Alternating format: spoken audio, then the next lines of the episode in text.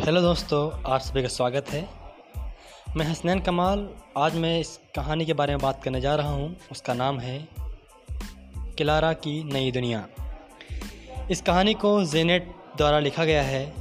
इस कहानी में चित्रों को देखकर ही यह अंदाज़ा लगाया जा सकता है कि इस कहानी में और क्या क्या होगा। इस कहानी में बाल मजदूरी व ज़मींदारी का भी ज़िक्र है।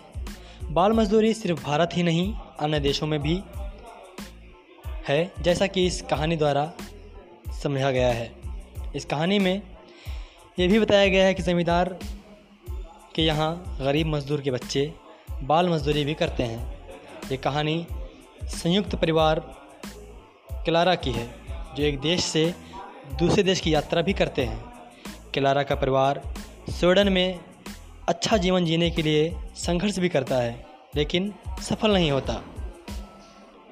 फिर क्लारा के पापा को उनके दोस्त द्वारा अमेरिका से एक पत्र आता है, जिसमें अच्छी उपजाऊ ज़मीन के बारे में ज़िक्र होता है।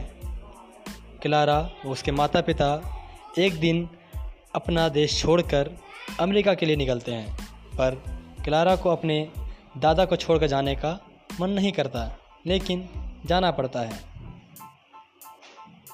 क्लारा अपने दादा से बहुत ज़्यादा प्यार करती है अमेरिका में सब कुछ होने के बावजूद क्लारा अपने आप को अकेला महसूस करती है। शुक्रिया।